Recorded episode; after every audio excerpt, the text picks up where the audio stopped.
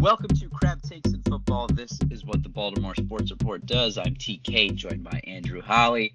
Holly, number one seed in the AFC. How does that sound? How are we doing? It sounds a little confusing, to be honest with you. Much like this game we watched against the Chargers. I, are are the Ravens as good as as the record? Because I mean, look, not to say they didn't dominate the Chargers on Sunday, but it was a very strange spread out domination of the other team. Yeah, it was kind of a strange domination. There wasn't there weren't too many crazy standout performances, um, but you know, very strong overall team effort. Obviously, yeah, it was very um, much a team effort. But but you see what I'm saying there, TK? I mean, are did you come out of this game thinking, oh yeah, the Ravens are the number one team in the AFC? Do you feel strong with that statement? Because I don't, I don't know that I do. Maybe not yet. They're they're getting there though. A lot of pieces are starting to fit into place that we'll get into, especially on the defensive side of the ball.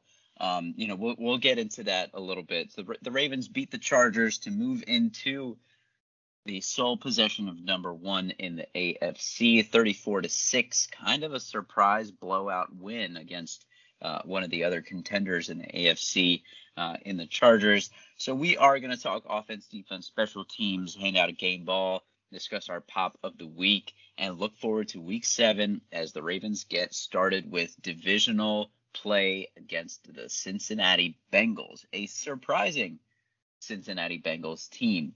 Um, so, yeah, let's get into it. The offense uh, for the Ravens, you see 34 points on the board here.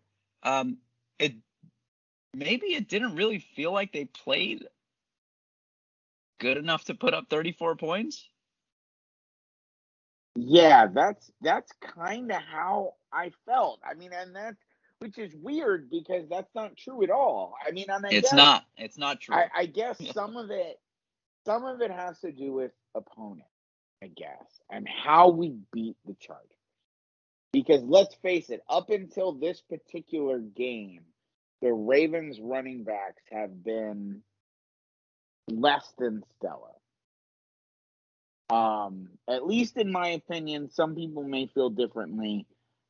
I did not feel that Ravens had a real strong running game as much as everyone loves to tout them as this massive, strong running team coming into this game.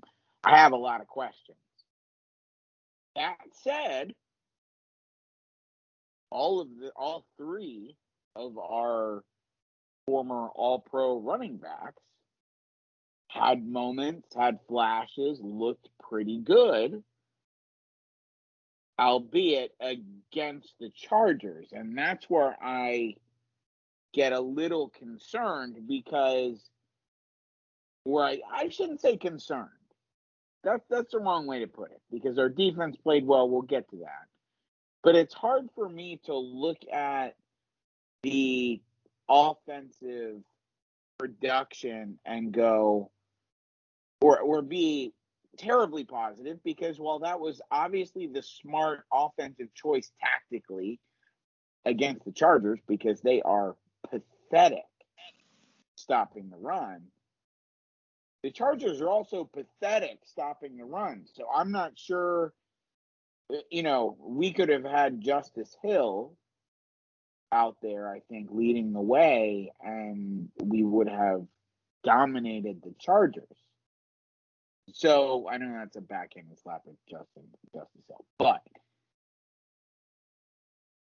I just, you know what I'm saying? It's it's just hard for me to look at that and get real excited about beating the Chargers, considering how we beat them offensively. I mean, defensive side is a different story. We talked about that, but I don't know. Am I, so, am I off base here? Am I being too negative? Yeah, I think so. If you look at the box score and just like the general the general feeling of the game and like what the box score ends up showing you is that the Ravens kind of had whatever they wanted on offense. Um, because the production was so spread out, there wasn't really one dominant performance. There's no like superstar uh, that stands out. You know, Lamar still completed over 70% of his passes. He had the touchdown throw, you know, the bad interception, you know, that's okay. But then this is like that old recipe that we had back in at the end of 2018 and and the beginning of 2019 before Lamar, you know, really took off is a dominant run game. You uh, approaching 200 yards on the ground. They they finished with 187, and you know Lamar being efficient through the air. And whether that's just converting first downs or or you know the intermediate passes you know there weren't a ton of deep balls going out in this game and i think that was by design is because like yeah we know that we can beat you in other ways um like I said, 187 yards on the ground. They had it whatever they wanted on the ground. Over 70% completions through the air. They had essentially whatever they wanted through the air too. You know, I, I mentioned the interception. That was a bad mistake by Lamar, and he knew it right away. The second interception off of Bateman's chest. I mean, you can't really do anything about that. But you know, if those two passes go the other direction, then you know, again, Lamar's over 200 yards, and uh, you know, things look a lot better in the box score. So the way that I saw it was a concerted effort to maintain complementary football and keep that formula for one dominating the time of possession two um, like keeping the defense fresh and keeping Justin Herbert on the sideline and three really not trying to do too much. So I think I see it a little bit different than you do. I think that the Ravens maybe didn't look like their absolute best uh and like the most dynamic ever but you know there were a lot of bright spots. Like you said the running backs had their moments of looking really good. Um, lamar had some really nice plays through the air. So yeah i don't really see it as a negative for the offense here even though maybe they didn't play their absolute best. Well you know and it, it's not so much even that. It it's that didn't see enough from this running game that that that I uh, that I expect them to, to be any different against a better team. I guess is my point. You know, it, it was it was tactically sound everything we did. It was good to see what we did. I liked what we did. You know, we and we did it well. You know, but I guess I guess my point is I, I've got to take everything we did with a massive grain of salt. I'd still expect us against a better defense to have to throw the ball most of the time. You know, to have to go back to being the the Lamar show again. You know, Lamar with Marky Mark and the Funky Bunch. Uh, which, by the way, I don't think I brought that up yet. Should be the not yet. Go for of it. our of our wide receiver and tight end group from Marquise Brown, Mark Andrews, and the rest of the wide receivers, Marquise, Mark, and the Funky Bunch. But anyhow, look, um, I think um, that's pretty good. You know, we'll submit I, it. Hopefully, hopefully it's not too Chris Berman. It might be a little, it might be a little Chris Berman, but but that said, I think it's I think it's got some good vibrations. But you know, that's mm-hmm. okay. Uh, dad jokes aside. Um, you know, I, I, I guess that's what what concerns me about the running game is while we dominated, I didn't see have you know there wasn't a moment where I went, yeah, this guy's this guy's got it. I mean, I guess the cutback from Murray was nice. Um, you know, Freeman had Freeman's long run was nice.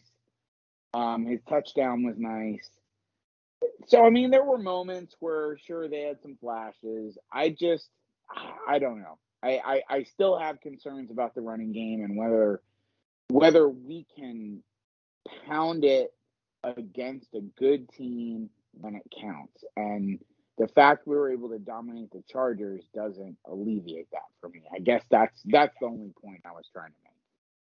Yeah, sure. And I, have said it for years like, beat the teams you should beat, dominate the teams you should dominate. the Ravens should have dominated that Chargers run defense, Yes. and they did. So you know, that's that's a good sign in itself. Um, hasn't been as consistent in other weeks, and it's going to be another tough slog against the Bengals uh, in Week Seven. But you know that'll be uh, you know a little bit of continuity. You know maybe that things are starting to come together a little bit. You never know. And, and you know, talking about the run game, we were mentioning man, like the really unsung hero here is Mark. Um, I'm sorry, Pat Ricard. Uh, Oh, he has been unbelievable. Like just you know you have you have the commentators like salivating over it like him like the way that he plays but like i can't really blame them it is unbelievable the way that he moves at his size and the way that he like people do not shed his block you know how, how we we expect our linebackers to be able to shed and go make the tackle that doesn't happen to pat ricard and uh, you know it was such a great uh, quality in, in your fullback and uh, Yeah. man, he, he has been great. He's been great. You know, and and, look, I, I I've always been the first one every offseason to go, God, we need to get a different fullback, and I like Ricard, but I want that, you know, offensive weapon, and you know, blah blah blah.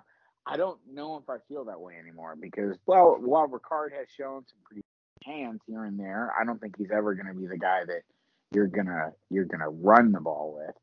Um, man, I'll tell you what, that kid is too important and too much of a weapon as a blocker at fullback to not re-sign him and keep him a Raven for as long as possible.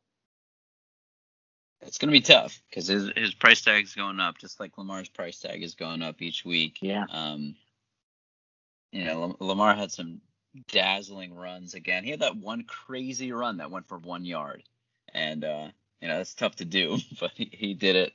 Um, let's see. Yeah, I mean, not again, not his cleanest game ever, but you know, he he did what was asked of him. Uh, yeah, and he- let's face it, the, the the other both interceptions were probably caused by Bateman. You know, the first one was caused because he was trying to force it to Bateman, I think, to get him his first NFL catch. And then uh, the second one, as we talked about, kind of went off Bateman's chest, and then the defender caught it. So, unfortunately, as good of a debut and a lot of respect as Rashod Bateman had, he also inadvertently caused two interceptions for uh, Lamar. Yeah, that second one was tough. Uh, the first one, he, I mean, Bateman was wide open. I think Lamar just missed it. But uh, yeah, let's. Oh yeah, real quick. absolutely. I mean, it was it was definitely. I think you know he just missed the linebacker in the middle of the field. You know, Right.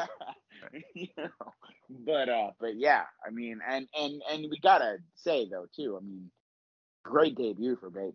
I mean, he Yeah, basically yeah, let's- stepped let's- in. We didn't miss Watkins being out at all. I mean, he basically stepped right in. As we as we kind of joked about last week, you know, the veteran savvy of Sammy Watkins to get hurt just as Rashod Bateman is ready to come back. Well, that that that actually that actually is somewhat true because Bateman really stepped in and was ba- was Sammy Watkins. What we've seen from Sammy Watkins, the la- the the really nice veteran receiver play that we've gotten from Sammy Watkins these first you know, the first quarter of the season, we got from Rashod Bateman. This Yeah, I you know it, it's it's a little bit surprising to me how much he played, um, and I think that's a, a good sign for his health and the confidence Agreed. that the coaching staff has in him.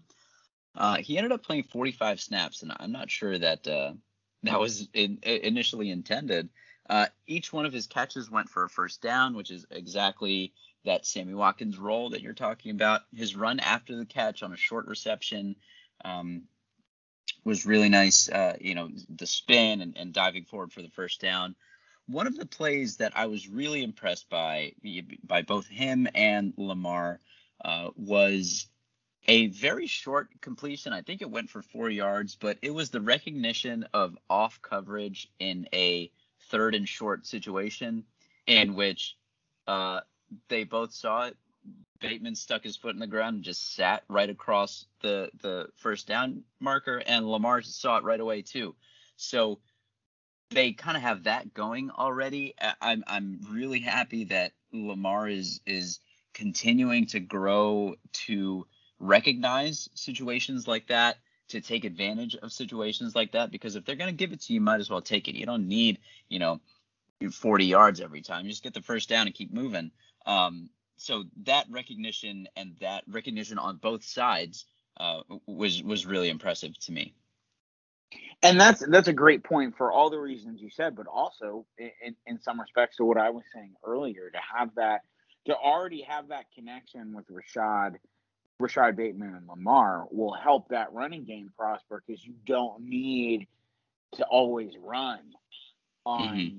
second and short, third and short, because you have the savvy of Rashod Bateman and the other receivers to be able to see the off coverage, stop stop right at the the first down marker and get the first down and not not mess around like we used to. Mm-hmm.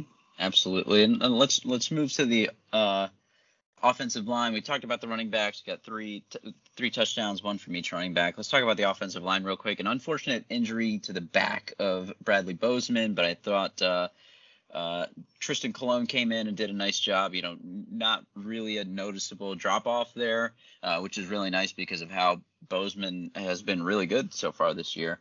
But you know, hopefully Bozeman will be able to practice and come back and, and play against the Bengals and going forward. Hopefully, it's not a big deal. Um, but in, in news that came out today, we're here recording uh, Tuesday evening.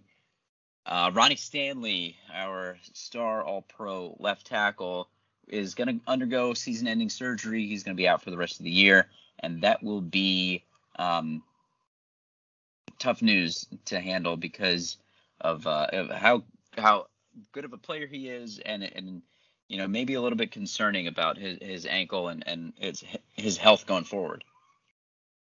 Yeah, I mean, I think that's that's my biggest concern at this point. I mean, I you know this with with respect to this season, I have in a lot of ways written things off for Ronnie Stanley for a while. You know, so the fact that he they've finally called it quits on the season is almost a relief in some respects because I want to see Ronnie Stanley do whatever he needs to do to get his ankle better. Um, with that said, you've also got to worry about what does this mean for the rest of his career now. He's mm-hmm. had two seasons now, essentially, a, a season and a half lost from lost from injury. He's he has gotten paid, thankfully for him. He's gotten some some good guaranteed money. But I don't know, man. It's it's gonna be tough. I mean, the Ravens are gonna have to go tackle in the draft next year, maybe a couple times. Maybe not in the first round, but they're gonna have to start building that tackle depth again. Yeah, yeah, and and you know, there's long recovery road, you know, both from this surge, this existing surgery, and now the one that was announced today, and you know, really feel for him for sure. I mean, if he had a choice, I would bet that he would choose to not be injured, but yeah, that's just how it goes sometimes. So, you know, best of luck to Ronnie. Can't wait to see him back out on the field again. Um, and hopefully that'll be in time for, for the 2022 season and he can get back up to his level. Um, you know, what if what if it, it takes a move over to right tackle? You know, if, if he doesn't have that kind of uh, mobility left, you know, maybe there are some options there to, you know, to explore, but you know, one step at a time, I guess, and and uh, you know, wish them all the best in the procedure. But you know, there are some other moves made on the offensive line today. A, a few pickups that have been made. Uh, we acquired uh, tackle Brandon Knight from Dallas uh, on waivers, and you know he's started a few games uh, a few years ago, and you know he probably enters that swing tackle conversation. And we also signed James Carpenter to the practice squad. He's a guard, and uh, just I think that's probably the extent of of the types of moves that are going to get made because of the salary cap situation and and trying to bolster the depth as much as you can and and hope that uh, Villanueva and Mekari and and now with Tyre Phillips back, um, you know you can you can kind of piece together that tackle rotation as best you can. Quick question for you: Do you, do you how did Phillips play at all on Sunday? Was there any kind of rotation with Ian Powers? or was Powers? No, I think it was. I think Powers. Uh, Powers played every snap at left guard. Yeah. Okay. Um, I I was just intrigued to think. Okay, well now, you know, we've we've got Cleveland on on short term IR. So does that mean Phillips now comes off short term IR and and then rotates with Powers? But so in some respects, I'm happy to see that. Um, yeah. That, that Powers Powers had that time. And he played uh, well that too. said, I also feel like Phillips is a better guard than a tackle. So, um, with all that said, I don't know that we've ever really seen Phillips healthy, ever, um, truly, um, you know, as a pro. So, if he can ever get himself healthy, maybe he could really be in that swing tackle role as well. Yeah, for sure. And and you know, at least a player of his caliber, I think he can be very good. It it helps getting somebody like that back. Um, yes. Yeah. The, so the we'll depth we'll is see. important, especially because a lot yeah. rides on the health of Villanueva and now Mekari, big time. Yeah, absolutely, absolutely. So, yeah, it's going to continue to be a kind of a adventure on the offensive line. I think they were very solid. Um, fairly consistent this week against the Chargers. You know, even you know Joey Bosa made his plays, uh, but you know we're, we're, able to neutralize him enough to obviously put up 34 points and dominate. So uh, let's see. Anything else to add on the offensive side, or should we flip it over to the defense, who had a terrific day overall? I think I think we should switch it over to the defense, even if we forgot anyone at this point, because the the defense deserves to be praised for a bit. Yeah. So let's start with this because it, it, it pertains to the offense and the defense. Um, Ravens 38 minutes with the ball. Uh, that is a testament to them being able to run the ball and keep possession for a long time, but it's also a testament to the defense being able to get off the field. They were awesome on third down. They were awesome on fourth down. For whatever reason, the Chargers kept challenging Marlon Humphrey on fourth down. I don't get it. Maybe that's why they were they were down by 28. But uh, man, what what an effort by the defense. They looked like the defense we expect. They they really did. Um, just all the way around, they played really well. There there wasn't. I wouldn't say there was anyone that like dominated the game, even on the defensive side of the ball. But at least on the defensive side, you could really say they truly did dominate. Um, the Chargers just just could never get anything going. I mean, you've got DeShon Elliott coming back with a making his presence known with a sack and an, and an interception. Um, he had a fantastic game. Justin Houston got a sack.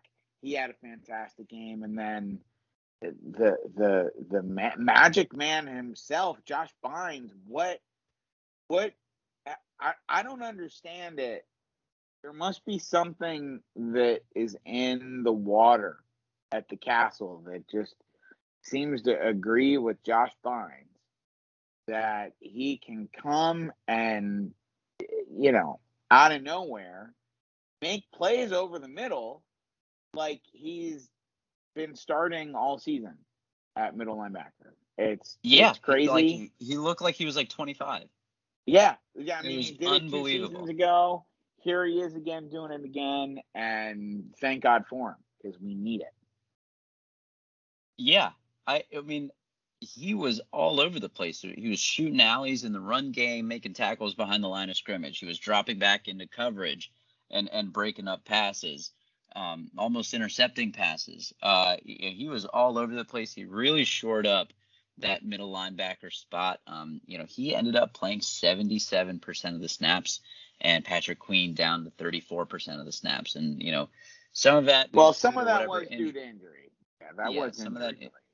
Yeah, but you know, in his stead, Bynes was absolutely fantastic. I believe Bynes started um, over Queen, and uh, you know that sucks uh, for Patrick, but yeah. Oh well, they started next to each other. I'm sorry, but um, yeah, I mean, Bonds was awesome. He really shored up that spot, like I said. You know, just the discipline and, and keeping the lanes uh, you know, makes such a huge difference. You mentioned DeShon Elliott, another guy that was all over the place, you know, rushing the quarterback. He had the interception, the first of his career, which I was kind of surprised by. Um, but he was all over the place, breaking up passes. Uh, so it was great to have him back. And we were talking a little bit um, before we started recording, you know, sliding him back into the lineup allows you to deploy a guy like Jimmy Smith in a role in which he'll be a little bit more successful, a little bit more useful, with which is more of that little matchup, uh, you know, man-to-man cover guy uh, against some of these tough targets, tough bigger targets. So you know, getting Elliott back allows him, allows Jimmy Smith to do that. It allows you know Brandon Stephens to be used as more of like a chess piece guy. So I mean, he makes a huge difference. I mean, Marlon Humphrey got back to being Marlon Humphrey. You know, we we had seen some struggles earlier on. Um, Averett was solid again. You know, he had a nice bounce back game. You know, almost every person on the defense you had had a really really nice day. They really did. I mean, across the board. I mean, it, it's sort of weird. You, you kind of go through and you're trying to look at the standouts. And look, obviously, as we as we mentioned, you know, DeShon Elliott and, and Josh Bynes had fantastic days. But I mean, just really all across the board, it was just a nice domination. We generally tackled well, which was nice to see. Um, you know, Chuck Clark had another nice game. I mean, he just that's sort of redundant at this point to say that, but mm-hmm. You know, it it's it really our defensive backfield is really cool. I mean, Tavon Young, it, it continues to be healthy and playing well, and you know, all across the board with the um, the defensive backs. I mean, it's it's just it, it's a nice spiral. I mean, the fact that we don't have Marcus Peters makes you just go, yeah, man. If we had if we had Peters, no one would ever be able to complete a pass against us. Um, but uh, you know, it's uh, it's it's been a nice development after several games where there were a lot of points scored. We expected the Ravens to, you know, give up a ton of points to the Chargers you know, especially, you know, it, it just didn't, you know, you're going thinking about how how Carson Wentz just totally shredded the Ravens, and you're thinking, God, Herbert's gonna have a field day. So the fact that he didn't, and the Chargers scored six points, mm-hmm. I mean, that's that's something to take away from the game for sure. Yeah, and and yeah, Fields had a tough day. I mean, I'm oh, sorry, what Herbert had a tough day. I don't know why I said Fields. Herbert had a tough day. His his timing was was off. He was not on the same page with his receivers. His accuracy was not as good as we're used to. And you know, maybe the Ravens didn't have huge, you know, rushing the passer numbers. You know, there's two sacks in there. Um, you know, four QB hits. So like, you know, they they weren't, you know, huge rushes going on, but there was enough happening to make Herbert uncomfortable. And one of the things Herbert's good at is rolling out and and making throws on the run. I think Justin Houston was awesome in limiting that. Um, you know, taking really smart, effective angles to not let Herbert get outside and, and really step into those throws. So it was a lot of small things like that. It wasn't like a ton of sacks, it wasn't a ton of QB hits, but it was a lot of small things that you're used to Ravens defense defenses do well. Um, that added up to make it a really hard day uh, for the Chargers offense through the air, through the ground. They only had 26 yards on the ground, something like that. I mean, I, mean, Calais Campbell is awesome again. Eh, the whole unit, really, at all three levels, you know, really not much to complain about. No, I I really don't have much more to add. I mean, thankfully Queen appears to not be um, you know, not be seriously hurt, so that's good. You know, otherwise I think uh great job defense. Let's uh, hope they rested up well and they're ready for the Chargers on Sunday because here we go. The Bengals. Here, here, here, it comes again. Yeah, yeah, they got another tough challenge coming up uh, with the Bengals for sure, um, and and we'll get into that a little bit. So. Uh, let's talk special teams real quick because one guy that we didn't mention on the offense that has been awesome on both offense and special teams has been Devin Duvernay. Uh, what like what is the difference this year?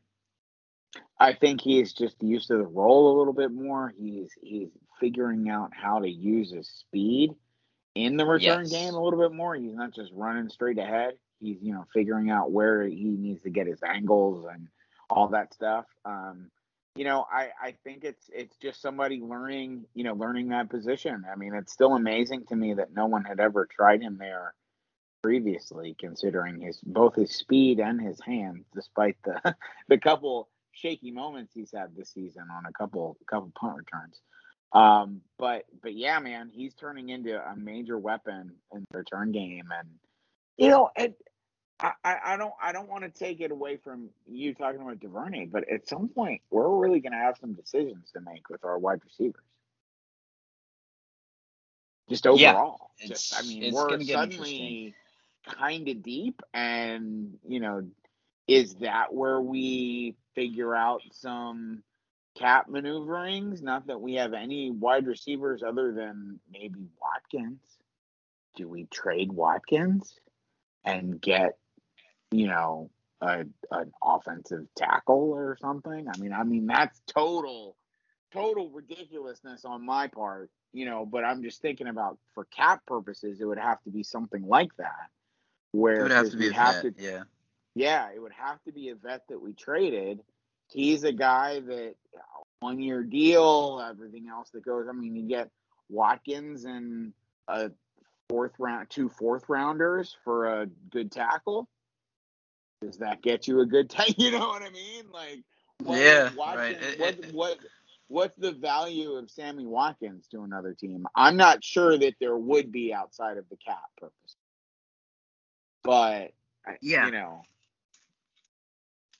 you know, it'd be interesting. Yeah, it's a shame we, you know, well, it's a shame we don't have someone to call. Brian McFarland, if you listen to the, the, the pod, please give us a call. We'd love to talk to you about this whenever. But yeah, uh, but sure. anyway.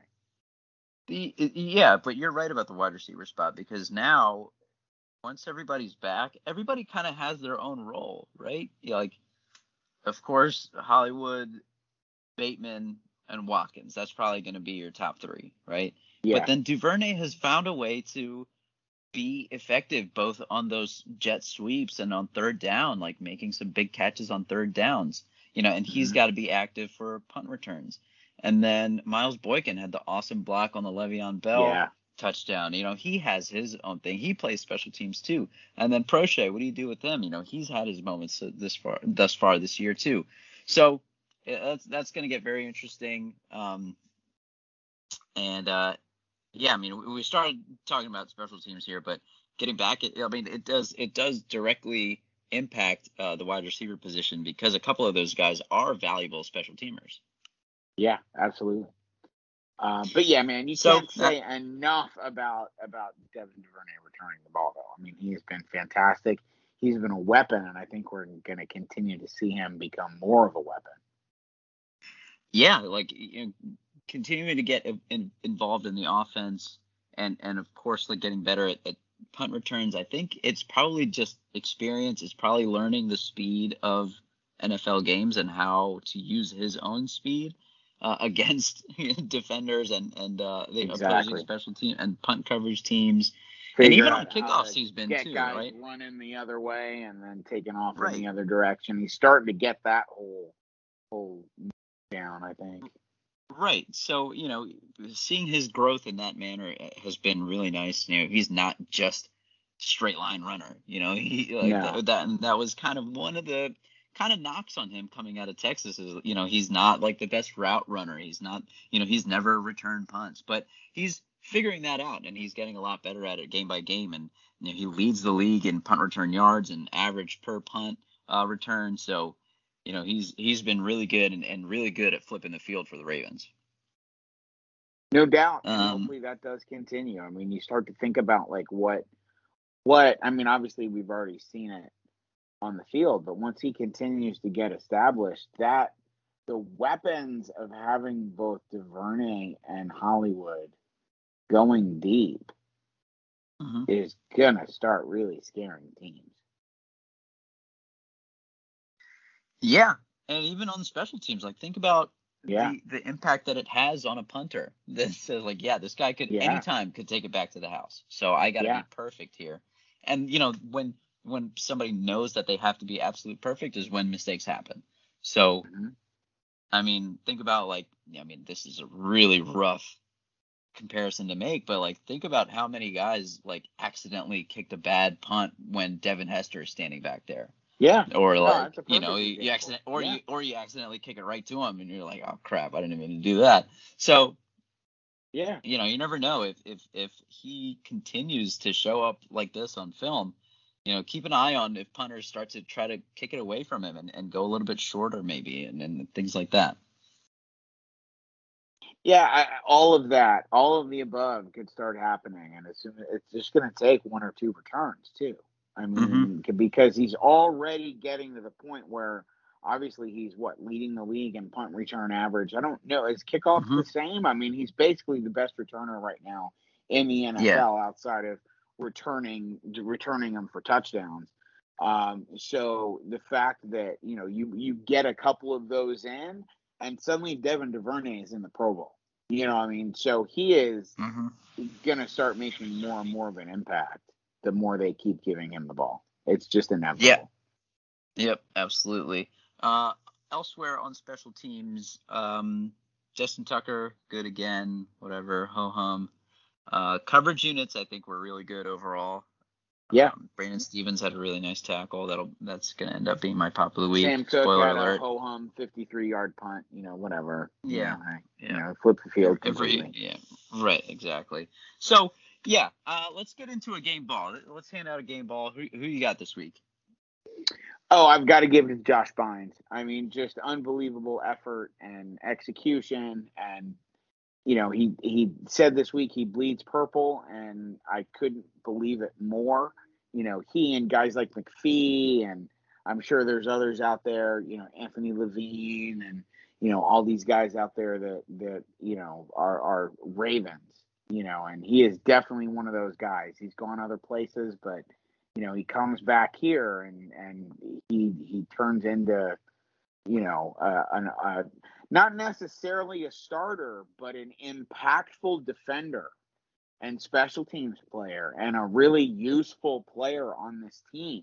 I don't know if it's just that, you know, because Harbaugh's able to, you know, he he he thinks about special teams and he crafts his team so much around special teams that that helps players like Bynes because he is such a good special teams player. So he's got that added, you know, when when he's not signed to be the starter, you know, and he's your depth special teams guy, you know, it's like it's almost like they're empowered by this extra I don't want to say responsibility, but maybe respect by the coaching staff when they come to Baltimore. So guys like Bynes and LJ Fort and you know some of these guys, McPhee, you know, who maybe aren't starter level guys, but they come to Baltimore and realize, hey, I can come here and be respected and and not only are they able to then perform on special teams, that elevates their play when they actually have a chance to play on the defense. You know, people forget that uh, John Harbaugh used to be a special teams coordinator. It's amazing, right? And you never Yeah. talk about it. They never talk about that anymore. And Right. it's- yeah. it's Never, nobody ever brings the, that uh, up. the the little known fact now about John Harbaugh. Right. Unbelievable. Um, yeah, excellent point. Uh, my game ball is going to go to DeShon Elliott. He was all over the place. First career interception. Uh, he had the sack as well. So DeShon Elliott gets my game ball. Pop of the week. I already spoiled mine. It was Brandon Stephens on a kickoff. He just completely uh, blasted the the KJ Hill, I believe, on a kickoff. So uh, that's my pop of the week. How about yours? Mine's a mine's a little unconventional. I love Tyler Huntley's run for 12 yards at the end of the game. He didn't really pop anyone, but it was kind of a kind of a run for the backup quarterback to do that at the end of the game. I liked mm-hmm. it, and that's my pop of the week. I like Huntley a lot, man, for sure. Um, so actually, I meant I forgot to mention this at the top, but we have Michael Long back on the podcast for Inside the Bank. He was in the house for the beatdown of the Los Angeles Chargers. So we'll go talk to Michael Long inside the bank.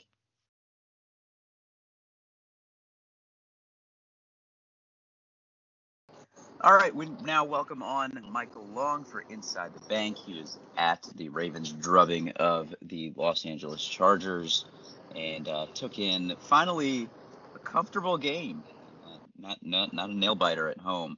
So, Mike, take us through the day. You know, tailgate two zeros on the clock. Well, what what did the day look like, and, and we'll uh, we'll get into the game a little bit as well. Well, we had a, a beautiful day in Baltimore. It was like nice, crisp fall morning. Got out to the tailgate nice and early. Uh, we had a really good time in Lot H. Always fun. Um, got to the game. You know, I was anticipating just a barn burner. Uh, you know, both teams scoring a lot of points. Not expecting a lot of defense. Didn't really get that, but you know, a nice, comfortable win, nice and easy, easy on the heart, easy on uh, on all the fans out there. A little different than you know the rest of the games we've been playing, which was definitely nice for a change. Defense showed up. It was loud. Um, everybody's loving loving the defense at home. It was a really good time. Yeah, that, that, that that's great. I, I um I'm very interested to see like how people were reacting to the defense because that seemed to be the surprise of the day. I mean, it wasn't that you know the offense wouldn't be able to put up points. It's just the way that the defense played against a really high-powered offense um, was was it like a sense of surprise or like was everybody real fired up? You know, we're back. You know, Ravens defense well, I, is back. I was personally surprised, and you know, anytime uh, going into a game like that, it's just the, the, the energy is always in the stadium.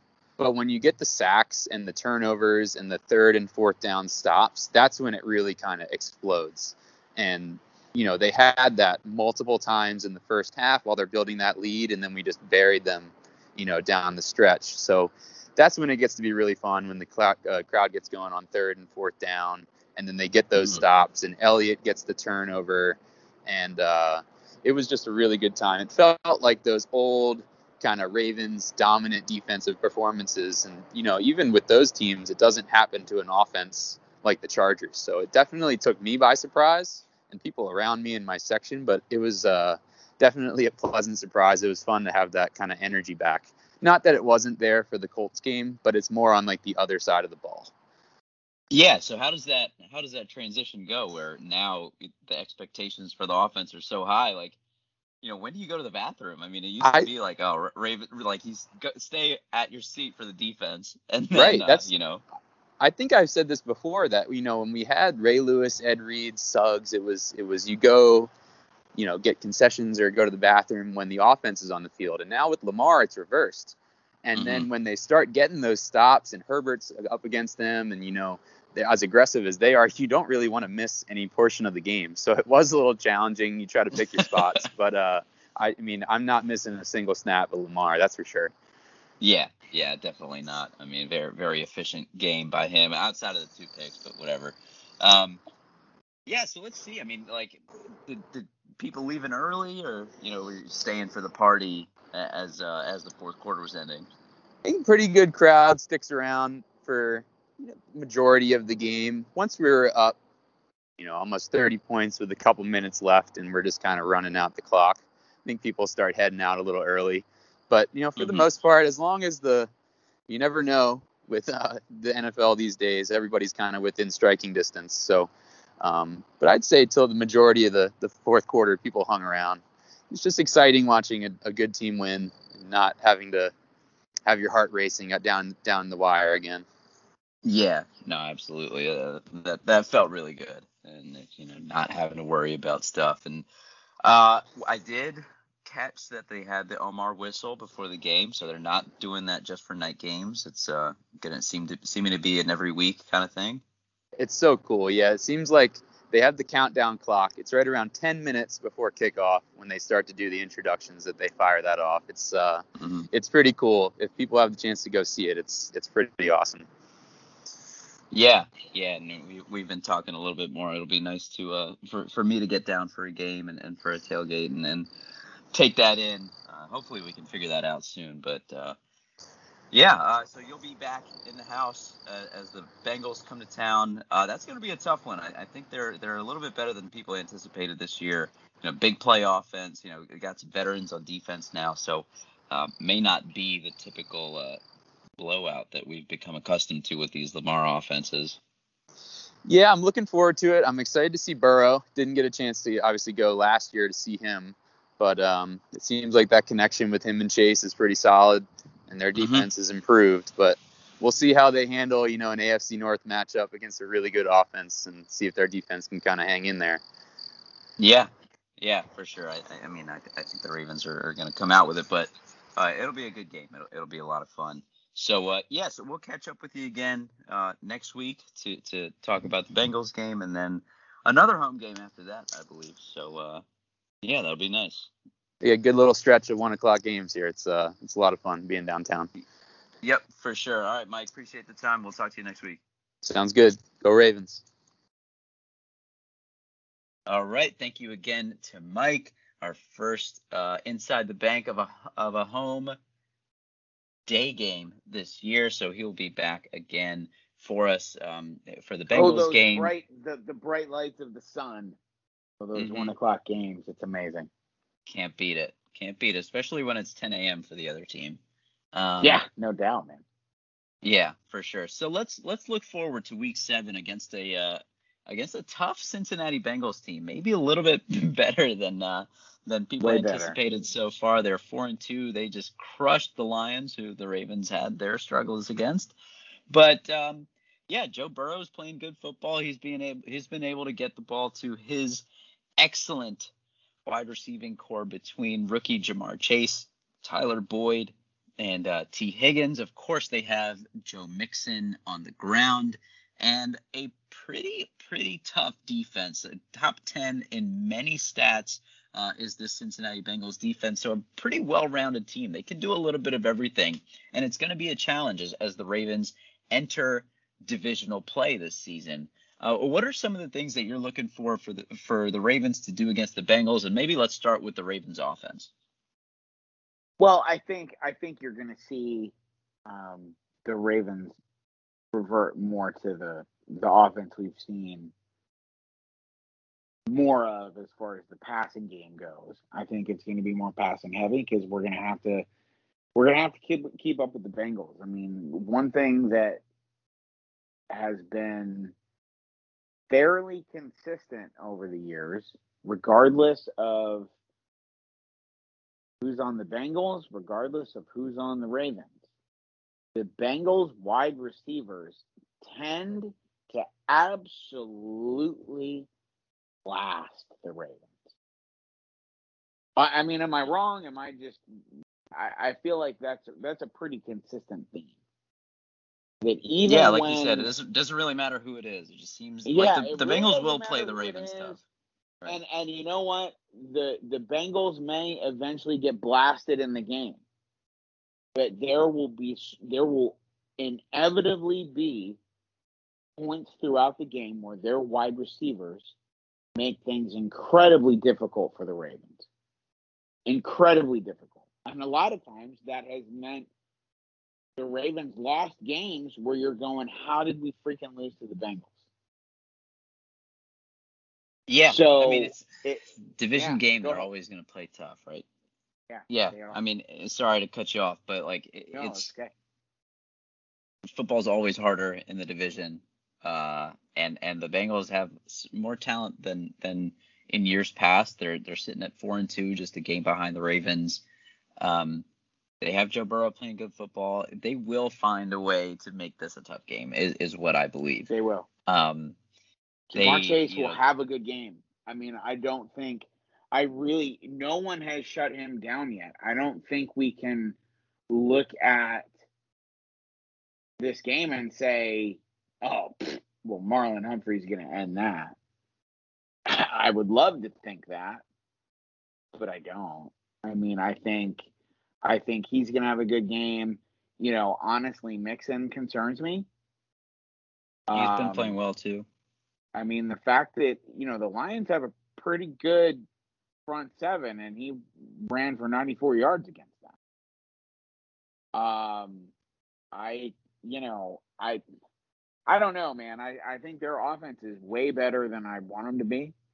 Um, I think it's going to be quite the quite the back and forth. I know we've said that the last few weeks, and it hasn't always been that way but I really think we're in for a, a division slugfest, and not necessarily a slugfest like bruise them up game. I think it could be a shootout.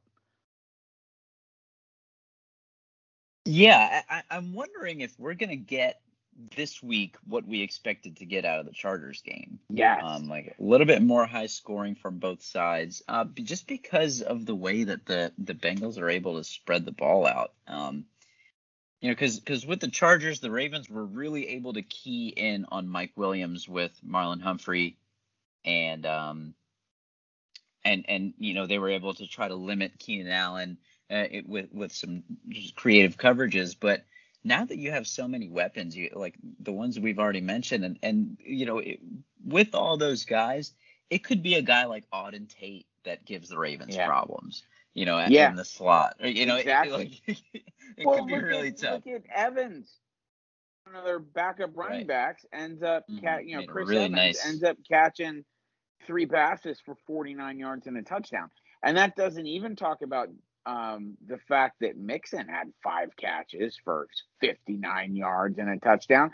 I mean, so Yep. the fact that they use their running back so well in the passing game scares the crap out of me because you know what they're going to do? Run those running backs over the middle, and we're we're not going to be able to tackle them.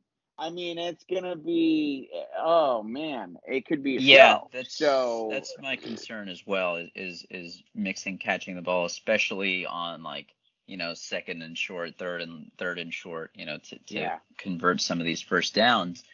Uh, because our, our linebackers have had some issues uh, doing that, so it, it's it's it's going to come down to what what I'm going to have on uh, the the area that I'm going to have on my bulletin board is going to be you know guys in the secondary. And and I was trying to pick one but I can't really tell how they're going to attack this game. Uh, and really it might end up being Anthony Averett. You know you've seen past couple weeks teams try to target him a little bit more because you know we saw Marlon Humphrey get back to what we expect out of Marlon Humphrey and you know just challenge Avery. You know he's been playing well, but like okay, well keep proving it because we already know what Marlon Humphrey can do. Keep proving that Anthony Averett is who has been showing up for you know five out of these first six games. So whoever gets sent in that direction, um, you know, is going to get a lot of targets. So Anthony Averett's going to be on on my bulletin board because it's going to be a bunch of guys that that come after him. You know, Tee Higgins has the size. Tyler Boyd is an excellent route runner, you know, particularly in the slot this year. And then of course Ja'Marr Chase has been a beast and, and they're gonna try to do whatever they can to get man to man on Averett. And um, I'm very interested to see how how Wink Martindale will battle that as well. Yeah, it's it's gonna be. I mean, uh, again, an, a, a massive game for Jimmy Smith too. You know, as far as the chess pieces you can play, Tavon Young. I mean, all those guys. I mean, so yeah, it's, it's a big, Mhm. big though bulletin board game for Anthony Averett. He always seems to have the the fans' attention. He's he tends to be the guy on the outside, and he's the guy that gets picked on. So that's a great choice for your bulletin board. You know, I'm going for uh, a a bit of an unconventional choice. With our training room staff is up on the bulletin board this week because with all of the injuries that this team had, the biggest one just finally got cemented so far with Ronnie Stanley being out for the year. There are no knees outside of Lamar more important than Villanueva's knees right now. And after that, it might be Mekari's knees. So we really need to make sure we keep those guys healthy overall, not just their knees. but making sure that those two guys and the rest of our offensive line and the rest of the team, quite frankly, continues to stay or or from this point forward stays healthy. We just, I mean, look, injuries happen in football, but holy crap, we need we need some guys to continue to come off the IR. We need good news about Nick Boyle. We need, you know, Cleveland to get back healthy. We need some of these guys. Derek Wolfe, where are you? You know, like let's let's go. We need some of these guys back so we can be a full football team and really dominate heading into the playoffs. So so they're they're up on the bulletin. Yeah, and and since we're talking about the offensive line, let, let's flip it over to to the other side of the ball and, and talk about the Ravens offense versus this Bengals defense. Like I mentioned, the Bengals defense in the top 10 in a lot of points, uh, uh, in a lot of categories statistically. You know, they do have some really good players on that side of the ball. It starts with Jessie Bates, their free safety, who's one of the best in the league. They have two the two young athletic linebackers, Logan Wilson and Akeem Davis Gaither, and Logan Wilson, for whatever reason today, still had the quote that Lamar Jackson is a running back playing quarterback. And um, he still I think he's gonna, today? Yeah, I think he's gonna end up paying for that because uh, yeah, he's he's I was good. just he's about athletic. to like talk about how much I liked him coming out of the draft. He and Akeem Davis Gaither, actually, I wanted both those mm-hmm. guys. Mm-hmm yeah, with the draft. But he's yeah, he's still saying that, and maybe he's not paying attention. So uh, you know, maybe he'll see something on film this draft. week. But yeah. uh, he's just talking yeah, draft we'll because that's what people do. He's uh he's trying to he's trying to get people from the natty all all up in arms and crazy and fired up. But that's that's not gonna yeah, happen. Well, because Lamar's it worked. Come in I'm and, fired up. And, uh, I think Lamar's gonna torch him. He's gonna find well, yeah, a way. You, you gotta think so. Gotta think so. Yep. Yep, and then up front they have uh, Sam Hubbard, who's who's always given uh, the Ravens issues, and then the big boys uh, DJ Reader and Larry Ogunjobi, two uh, veteran guys uh, playing really good football right now, who who is going to be a challenge for the offensive line for sure. So very solid uh, on, on, the defensive side of the ball. They do have six takeaways this year. Um, they they have turned the ball over eight times, so both they and the Ravens are at minus two um, in, in turnover differential, which is not great.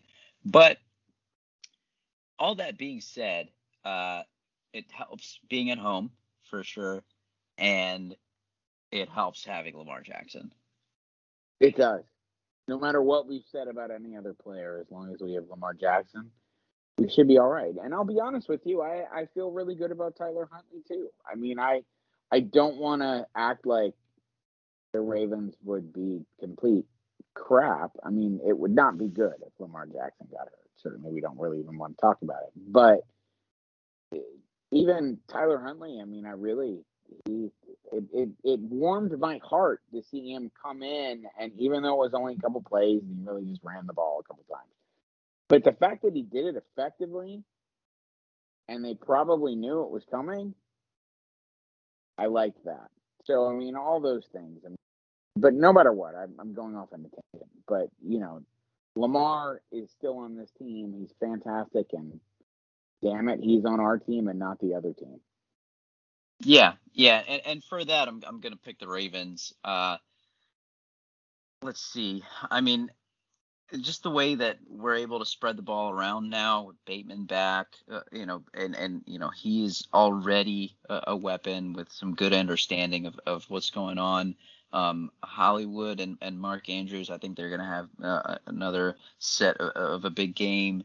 And you know, I just I just get a sense that this is gonna be one of those James Proche games, uh, another like you know three four catches, a couple first downs in there, maybe a nice run after the catch uh, you know, I just get that sense that it's going to be somebody who you don't quite expect uh, to make a huge difference in the game.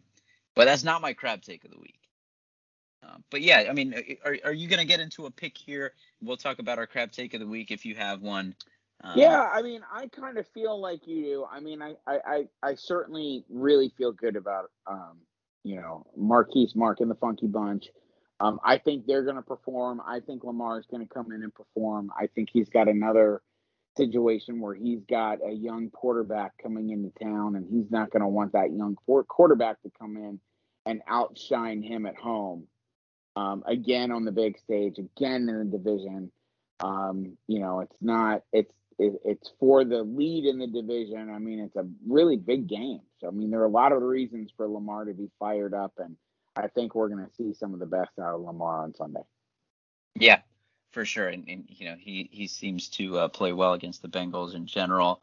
My crap. So I mean, I'm going to say. Yeah, go are you going to say a score, or did you say a score, or or? No, I haven't said a score yet, but you go ahead. I'll I'll, I'll do a little combo. Okay, well that's all right. If you want to go ahead to your crab take, I'll let you go ahead.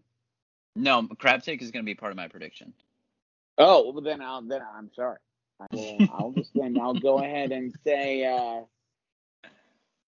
let's see, thirty.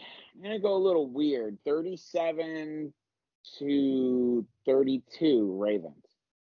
Okay, I got 31 27 Ravens. It's going to be a back and forth game, and the difference will be a Devin Duvernay punt return for a touchdown, is my crab Ooh. take of the week.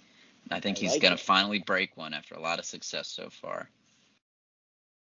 I like that. You know, he's he's got to he's got to hit one eventually. Um, so it'll be it'll, it, this is going to be another great game. I, am really looking forward to this one uh, in Week Seven here against the Bengals. Another another good team coming into town, um, and and uh, yeah yeah I'm I, am i am very excited to see the Bengals you know live in, in person because I've only watched you know replays uh, up to this point, but um, yeah it, it, it'll be a good one and. Um, let's see, just random other notes. Uh, I really enjoyed the video of uh, Lamar's uh, them announcing that Lamar's number is going to get retired at Louisville. Um, I thought that was really nice that, that the way that they did that for him. Did you did you see that video? I you know I have not watched it yet. I I heard okay. that he said yeah, I'm not gonna cry or something like that as he was watching yeah. it. Um, it had to be pretty cool. Yeah, it, it was really cool, and, and, you know, I mean, I I believe it was it's he's like the second person in team history to get his number retired, and the first might be Johnny Unitas. It was. Yeah. So I mean, so Lamar think Jackson about the, Johnny Unitas. Yeah. So think about the connection between a uh, football connection now between there. I mean, the the one that was already there between mm-hmm. Louisville and Baltimore that now is only grown stronger between with uh with now both Unitas and Lamar. And you yeah. gotta believe, I mean, probably gonna have a statue out front of the stadium. If he I mean, keeps even, this up. I mean, look, I even if he has even if Lamar, let's say Lamar has a Gale Sayers esque career, like that gets cut short he's still gonna be you know what yeah. I mean? Like he was still MVP of the league. Um, he very well may have two MVPs. Um, I was he offensive rookie of the year? No, I don't think so. But either way, no. Um, I just I don't know, man. I mean, maybe we wouldn't put a maybe we wouldn't put that yet. But he already is like the best quarterback we've ever had on this team and that's throwing yeah, the ball. He's second second all time in passing yards in the franchise. I think he's only like 23,000 yards behind Joe Flacco. Um, I mean, but he's well on his way. Yeah, yeah, he's he's well on his way. Um, but yeah, anything else to add um, before we sign off? And you know what? That's my crab take of the week. Is that is that uh, and maybe it's a stupid crab take, but no matter what happens in uh, Lamar's career, he's going to end up with a statue outside of the stadium. Even if I have to craft it myself, damn it, and put it out there, it's going to be there. I'm sure you'd get a lot of support. All right, folks. Well, that was our episode for this week. Uh, we'll be back after the Bengals game to recap that and then look forward to week eight. Um, For Andrew Holly, this is TK. This was Crab Takes in Football. Go Ravens.